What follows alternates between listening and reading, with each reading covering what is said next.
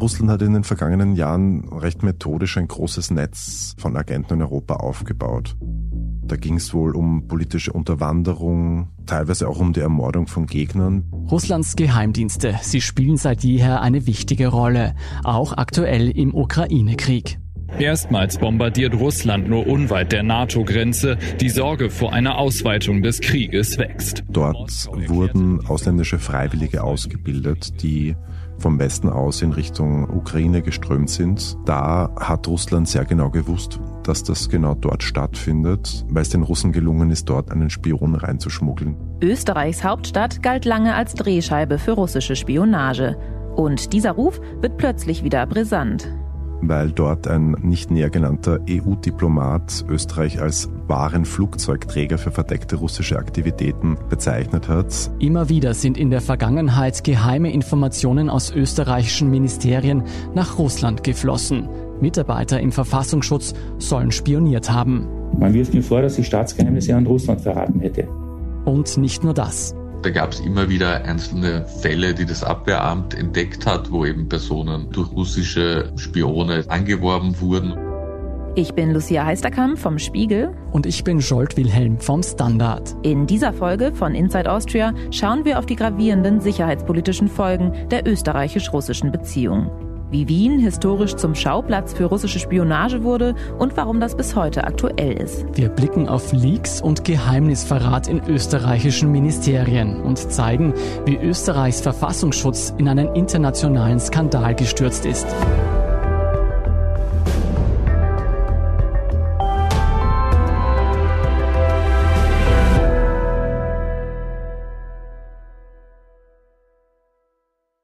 An dieser Stelle nochmal der Hinweis. Das ist die vierte und letzte Folge der Serie Die Österreich-Russland-Affäre. Falls Sie die anderen Folgen noch nicht gehört haben, fangen Sie am besten damit an. Um zu verstehen, warum Wien bis heute als Stadt der Spionage gilt, müssen wir ein bisschen zurückreisen in die Zeit nach dem Zweiten Weltkrieg. Sowohl die Westalliierten als auch die Sowjets bringen schon bald zu Beginn der Besatzung Geheimdienstmitarbeiter und Spione mit nach Wien. Mehrere hundert sollen es auf beiden Seiten sein. Und in diesen ersten Jahren haben sie noch ein gemeinsames Ziel. Was hier in einer Dokumentation des ORF beschrieben wird, ist die Entwicklung von Wien als Drehscheibe für Spionage. Je stärker sich der Ost-West-Konflikt zuspitzt, desto mehr Geheimdienstmitarbeiter schicken beide Seiten in die österreichische Hauptstadt. Die Amerikaner beschäftigen in der Stadt rund 700, die Sowjetunion, so schätzt man, gar über 2000 Agenten. Das weit im Osten gelegene und von vier Mächten besetzte Wien bietet sich als Standort für die Geheimdienstorganisationen beider Seiten geradezu an. Und es sind nicht nur ausgebildete Agenten in der Stadt, auch die normale Bevölkerung beteiligt sich an der Spionage der Besatzungsmächte. Und die USA haben damals geschätzt, dass wahrscheinlich jeder zehnte Österreicher als Agent oder als Informant viel mehr zur Verfügung stehen würde, wenn man ihm genug Geld, Alkohol oder Zigaretten zahlen würde. Sie hören hier unseren Kollegen Florian Niederndorfer vom Standard. Und er nennt noch einen Grund, wieso sich Österreich damals als Schauplatz für Geheimdienstaktivitäten angeboten hat. Es gab ein inoffizielles Gentleman's Agreement in den 50er Jahren, wonach Spionage, wenn sie nicht österreichische Interessen betrifft, faktisch straffrei ist und der neutrale Boden, den Österreich dann nach dem Ende der Besatzung, also nach 1955 darstellte, war natürlich ein ideales Biotop für die fremden Dienste. Wer sich einen Eindruck davon machen will, wie es in Wien von damals vor sich ging, dem können wir an dieser Stelle den Spionageklassiker Der dritte Mann empfehlen. Das kann ich doch nicht wissen, ich war nicht dabei. Das Einzige, was mich anging, war die äh, Todesursache.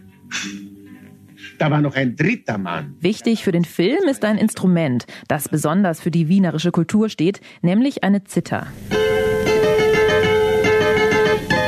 Und allzu viel hat sich seit den Zeiten des dritten Mannes auch nicht geändert, wie auch der frühere oberste Schlapphut der USA, nämlich CIA-Chef Leon Panetta 2010 zu Protokoll gegeben hat. Im Jahr 2010 fand auf dem Wiener Flughafen der größte Agentenaustausch zwischen den USA und Russland seit dem Fall des Eisernen Vorhangs statt. Und Leon Panetta gab zu Protokoll, der Kalte Krieg war vorbei, aber die Szene in Wien, nämlich der Agentenaustausch, war der Beweis dafür, dass die alten Spiele munter weitergingen und alles, was fehlte, war der Klang einer Zither.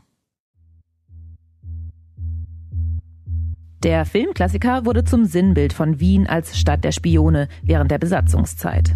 Und als die Besatzungsmächte dann 55 aus Österreich abgezogen sind, sind die Geheimdienste einfach geblieben. Auch deshalb, weil Wien als Standort von UNO, OPEC, OECD, IAEA, also der Atombehörde, natürlich ein viel bedeutenderer Schauplatz für Agententätigkeit ist und war, als es eigentlich das kleine Österreich sonst darstellen würde. Bis heute eilt der österreichischen Hauptstadt der Ruf als Spionagedrehscheibe voraus. Die CIA hat hier eine ihrer größten Stationen weltweit eingerichtet. Der Vorsitzende des Geheimdienstausschusses hat mir gesagt, die zwei Spionagezentren mit absolut höchster Priorität für die USA, aber auch für die Russen sind New York und Wien. Und dann kommt lange nichts. Das ist der ehemalige österreichische Politiker Peter Pilz. Er war lange Zeit bei den Grünen und hatte dann seine eigene Partei. Von diesen Geheimdienstaktivitäten in Wien hatte schon im Jahr 2014 erzählt. Damals war er Sicherheitssprecher bei den Grünen. Das Problem für die UNO ist, das ist österreichischer Grund. Da hat die UNO keinen Einfluss. Wer durch den 22. Wiener Gemeindebezirk streift, wo sich die UNO-City befindet, der trifft dort auf eine riesige russische Enklave. In Wien-Donaustadt auf der anderen Seite der Donau eingerichtet 40.000 Quadratmeter, mehrere Wohnblocks, Sportplätze, Geschäfte, eine Schule. 500 Russinnen und Russen sollen dort aktuell wohnen. Und wenn man davon ausgeht, dass wahrscheinlich jeder zweite davon Verbindung zu irgendeinem Geheimdienst hat, dann ist das schon eine recht erkleckliche Anzahl, vor allem angesichts der sehr geringen Größe des Landes. Schätzungsweise 7000 Spione sollen sich heute in Wien aufhalten. Wie viele davon für den Kreml arbeiten, ist unklar. Aber diese Zahlen und die Historie sind wichtig, um einen Bericht der Londoner Financial Times zu verstehen, der Ende März für große Aufregung gesorgt hat weil dort ein nicht näher genannter EU-Diplomat Österreich als wahren Flugzeugträger für verdeckte russische Aktivitäten bezeichnet hat und das österreichische Verteidigungsministerium fügte er noch an, sei überhaupt praktisch eine Abteilung des GRU, also des russischen Militärgeheimdienstes. Nähere Informationen hat der anonyme Informant nicht angegeben.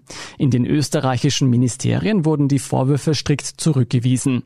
Unser Kollege Oliver Dasgupta hat sich umgehört. Also in den Behörden, in den Ministerien, auch beim österreichischen Militär, da war man schon sehr irritiert. Überall, wo man anrief, hat man schon gemerkt, sie kannten alle diesen Text, aber kaum jemand wollte ihn offen kommentieren.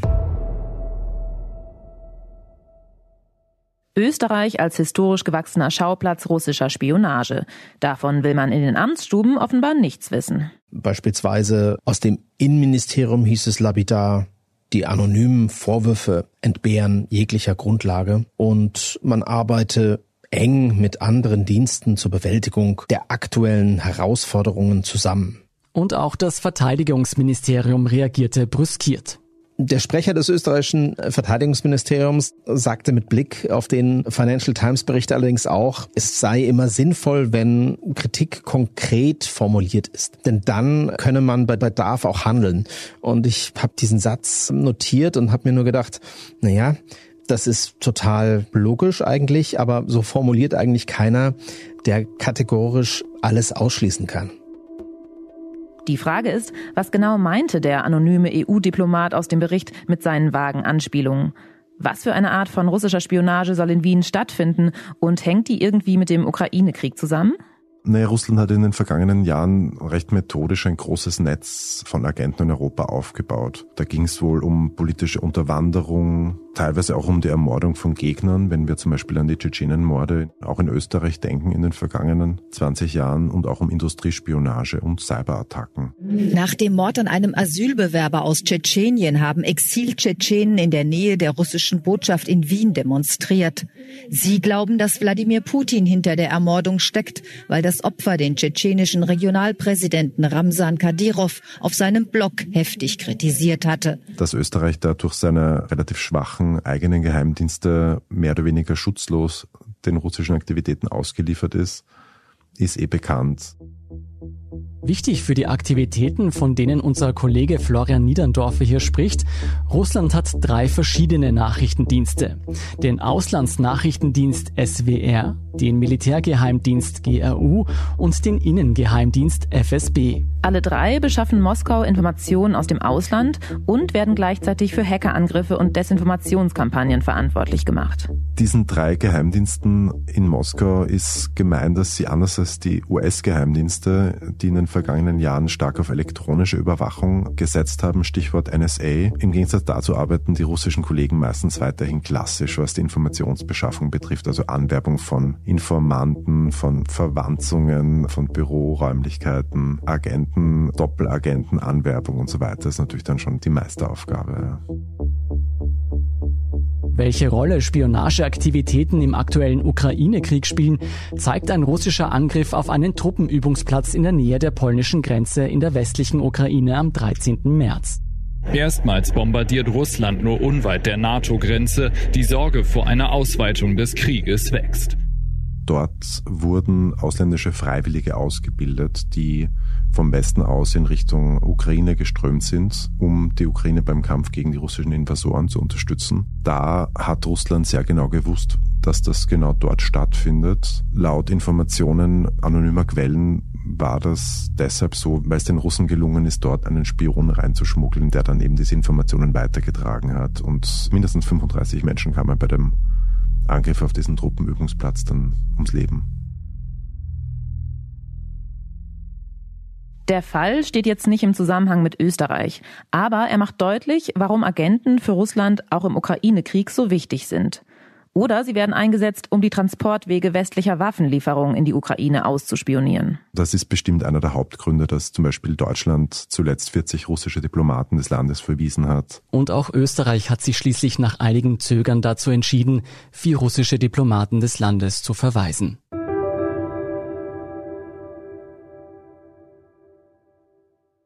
Russische Agenten in Österreich, das ist das eine.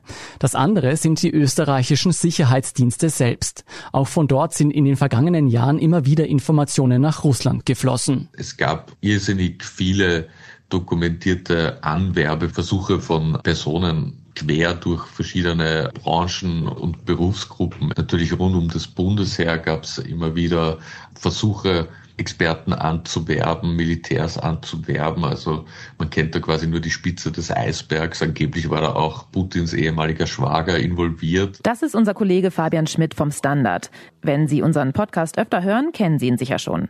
Er spricht hier von einem Anwerbeversuch aus Putins engstem Kreis. Er hat Leute, die sich sehr gut mit den Eurofightern auskennen, offenbar angeworben. Jedenfalls gab es dann ein Kasernenverbot für die. Das war so in den späten 2000er Jahren. Dann ein Bundesheeroberst, der schon in Pension war, der ist erwischt worden. Spionageverdacht gegen einen pensionierten Oberst des österreichischen Bundesheeres. 20 Jahre lang soll dieser für Russland spioniert haben. Diese Vorfälle liegen zum Teil weit zurück. Aber sie häufen sich seit den letzten fünf Jahren. Und für besonderes Aufsehen sorgt 2017 eine Warnung des britischen Geheimdienstes. Es geht um die Aktivitäten eines Mitarbeiters im Verfassungsschutz namens Egisto Ott. Den hören Sie hier in einem Interview mit dem ORF. Man wirft mir vor, dass ich Staatsgeheimnisse an Russland verraten hätte. Und das habe ich aber nicht. Und dieser Egisto Ott hat sich 2016, 2017 einige Dokumente von seiner beruflichen BVD-Adresse auf seine private E-Mail-Adresse geschickt und das ist offenbar den britischen Diensten aufgefallen, wie auch immer. Und die haben dann Warnungen an die Österreicher übermittelt, an Peter Griedling, den damaligen eben BVD-Direktor, und der hat dann eine Anzeige gestellt gegen Ott im Herbst 2017 und so ist das alles dann ins Laufen gekommen. Wohin genau der abtrünnige Verfassungsschützer Ott seine Informationen weiterleitete und welche Intrigen er im Verfassungsschutz plante, All das wird bis heute ermittelt. Wir haben den Skandalen rund um den Verfassungsschutz ja auch schon eine eigene Podcast-Folge gewidmet. Wichtig ist an dieser Stelle, dass es offenbar Verbindungen zum ehemaligen Wirecard-Vorstand Jan Masalek gab.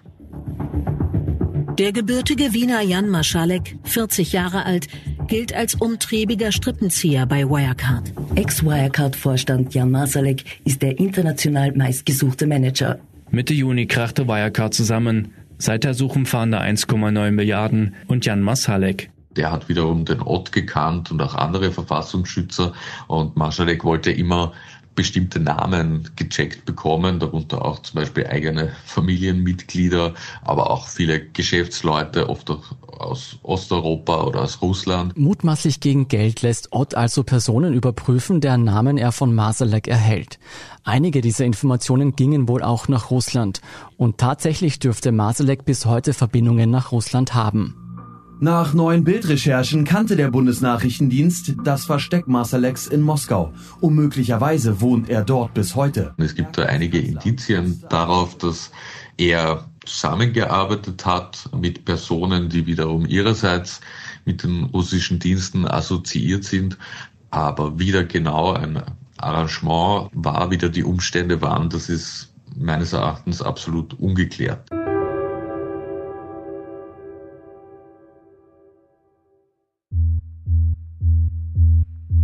Wir sehen bisher nach den derzeitigen Zahlen zwei große Wahlgewinner. Das sind die ÖVP und die FPÖ. So wie es aussieht, ein klarer Rechtsruck in Österreich. Und ihr alle habt es möglich gemacht, dass das Unmögliche heute eingetreten ist. Wir sind Nummer eins geworden. Im selben Jahr, in dem die Briten vor dem Leck im Verfassungsschutz waren, kommt es in Österreich zum Regierungswechsel mit verheerenden Folgen für die Sicherheitsapparate. Die rechtsradikale FPÖ wird Regierungspartei und übernimmt Innenministerium und Verteidigungsressort. An der Spitze aller Nachrichtendienste stehen plötzlich Politiker der FPÖ. Und die FPÖ hat ein besonderes Verhältnis zu Russland. Sie hat zum Beispiel Ende 2016 einen Freundschaftsvertrag mit der Putin-Partei Einiges Russland unterzeichnet. Da ist dann plötzlich die FPÖ-Spitze in Moskau aufgetaucht. Da waren der damalige Parteichef Heinz-Christian Strache dabei. Da war Norbert Hofer dabei, der gerade fast Bundespräsident von Österreich geworden wäre und natürlich Johann Gudenus, der schon immer die Achse der FPÖ nach Moskau war. Ich glaube, das war ein äh, großer Schritt zur Vertiefung der Freundschaft zwischen Österreich und äh, Russland. Und ich glaube, der Grundstein ist gelegt, dass auch weitere Generationen unserer Völker, nämlich Österreich und Russland, hier in eine friedliche Zukunft gehen. Wir erinnern uns, Gudenus taucht ja auch im Ibiza-Video auf und verhandelt da auf Russisch mit der angeblichen Oligarchennichte. Klar, dass auch er das Russland-Abkommen unterzeichnet. Und dieses Abkommen hat alle eigentlich überrascht und auch für einige teils Häme, teils Entsetzen gesorgt in der österreichischen Politik, weil da so Dinge drin standen, wie zum Beispiel, dass man die junge Generation im Geist von Patriotismus erziehen möchte. Und abgezeichnet wurde das Ganze auf fünf Jahre. Warum gerade die FPÖ so stark die Nähe zu Putins Russland gesucht hat, das erklärt unser Kollege Fabian Schmidt so. Also im Falle der FPÖ, glaube ich, waren es mehrere Faktoren. Ich habe da auch gesprochen mit Harald Wilimski, einem EU-Abgeordneten der FPÖ, der eben damals auch in Moskau dabei war zur Unterzeichnung des Vertrages. Der hat das so dargestellt, dass die FPÖ sich immer quasi isoliert gefühlt hat, dass sie nicht eingeladen wurde quasi auf Empfänge, Veranstaltungen etc. in westeuropäischen Ländern, die dortige Politik quasi nicht anstreifen wollte mit der FPÖ. Was Kollege Fabian Schmidt damit meint, die FPÖ fühlte sich ausgeschlossen vom Westen und war deshalb auf der Suche nach Anerkennung im Osten. Wenn dann die FPÖ-Spitzenpolitiker ganz offiziell eingeladen werden zum Moskauer Bürgermeister etc., und dass das sicher auch ein Aspekt war, also dieses schmeichelt werden, aber auch anerkannt werden als politische Kraft. Hinzu kommen ideologische Überschneidungen, die Betonung christlicher Werte, die Ausgrenzung anderer Kulturen, der Stolz aufs eigene Vaterland, Bilder vom starken Mann. Als die FPÖ dann 2017 den Verfassungsschutz übernimmt, macht sie sich sehr rasch daran, die Behörde radikal umzustrukturieren. Unliebsame Führungskräfte werden suspendiert, MitarbeiterInnen entlassen. Und das Ganze gipfelte dann in die Hausdurchsuchung im Verfassungsschutz, die polizeilich geleitet wurde von einem Polizisten, der auch FPÖ-Politiker ist. Das war ein riesiger Skandal. Vor allem die Opposition in Österreich ist entsetzt. Bei einer Pressekonferenz erklärt Jan Kreiner von der SPÖ, da ist durch diese gesamte Vorgangsweise bei der Hausdurchsuchung, durch die gesamte Vorgangsweise bei den Suspendierungen, ist einfach unbestreitbar ein großer Schaden eingetreten. Es war schon so, dass dieser Fall Egisto Ott ziemliche Wellen geschlagen hat. Das war ja bevor Kickel das Innenministerium übernommen hat, da ist ja das schon von den Briten dieser Hinweis gekommen. Das war ja quasi schon die erste Stufe wo auch die Partner sehr skeptisch waren. Aber dann nach der Hausdurchsuchung und nach der Übernahme durch Kickel war wirklich Feuer am Dach. Und laut unserem Kollegen Fabian Schmidt hatte das auch dramatische Auswirkungen auf Österreichs Rolle in der internationalen Geheimdienstarbeit. Also Österreich war dann auch nicht mehr dabei beim Berner Club. Das ist so ein informeller Zusammenschluss aller europäischen Nachrichtendienste. Es hat eine extrem stockende Informationsübermittlung gegeben in bestimmten Bereichen, vor allem was Rechtsextremismus und eben Russland betrifft.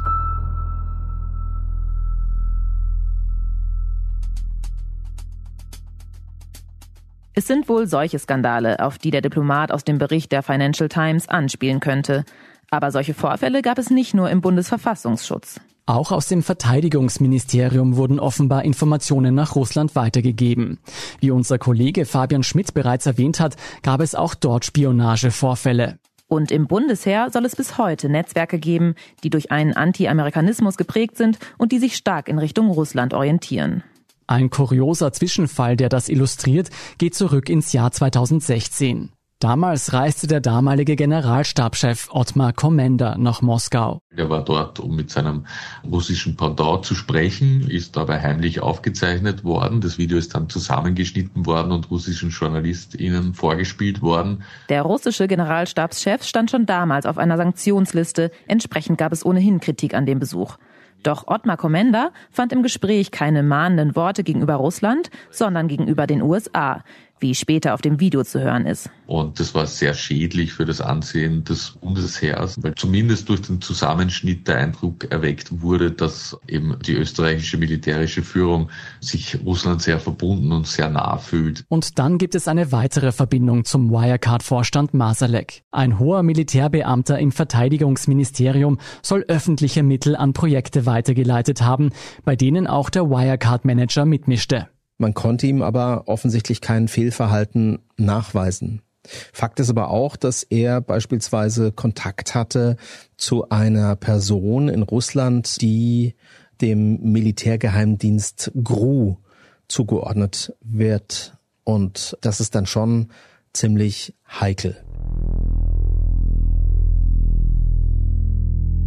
Und all das ist wohl nur die Spitze des Eisbergs. Wir könnten an dieser Stelle auch noch weitere Vorfälle aufzählen. Es gab offenbar aus dem Außenministerium ein Leck, wo geheime Dokumente auch Richtung Russland gegangen sind. Und über die Putin-Freundschaft der früheren Außenministerin Karin Kneißl haben wir schon in der letzten Folge gesprochen. Ob das alles Einzelfälle sind oder ob österreichische Behörden, zumindest unter Hand der FPÖ, tatsächlich im russischen Interesse gearbeitet haben, das lässt sich nicht so ganz eindeutig sagen. Das läuft alles viel unstrukturierter und chaotischer ab, als man das dann rückblickend sieht. Also ich glaube, da sind schon Dinge zusammengekommen, die dann auch zum Vorteil Russlands waren, aber das soll nicht zwingend heißen, dass Russland zum Beispiel das jetzt aktiv deswegen befördert hat in irgendeiner Form. Aber auch wenn es wohl nicht den großen Masterplan im Hintergrund gab, Russland hat offenbar von den Verbindungen profitiert. Natürlich war es so, dass man dann weniger, glaube ich, auch hingeschaut hat, wenn es Verbindungen nach Russland gab, ob im Bundesheer oder im Verfassungsschutz, weil die jeweiligen Minister an der Spitze einfach Teil einer Partei waren, die eben ihre Russlandnähe sogar offiziell deklariert hat.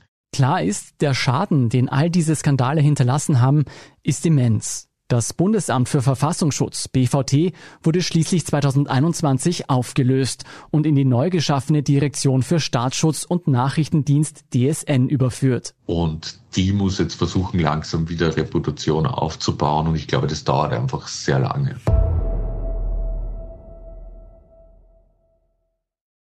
Das Verhältnis Russland-Österreich. Man kann es wohl als eine langjährige toxische Beziehung bezeichnen. Eine Beziehung, die geprägt war von einseitiger wirtschaftlicher Abhängigkeit. Eine Beziehung, die auf dem Motto Wandel durch Anbiederung basierte, in der spioniert und Geheimnisse verraten wurden. In diesem Sinne hat der Ukraine-Krieg wohl zumindest ein Ende dieser toxischen Beziehung eingeleitet. Das mag sehr zynisch klingen, aber eigentlich ist das jetzt eine Chance für den Verfassungsschutz und das Bundesheer, sich zu beweisen und zu zeigen, dass man eben klar pro-europäisch agiert und nichts mit Russland am Hut hat und sich als guter Partner erweist. Also ich glaube, darauf kommt es jetzt an.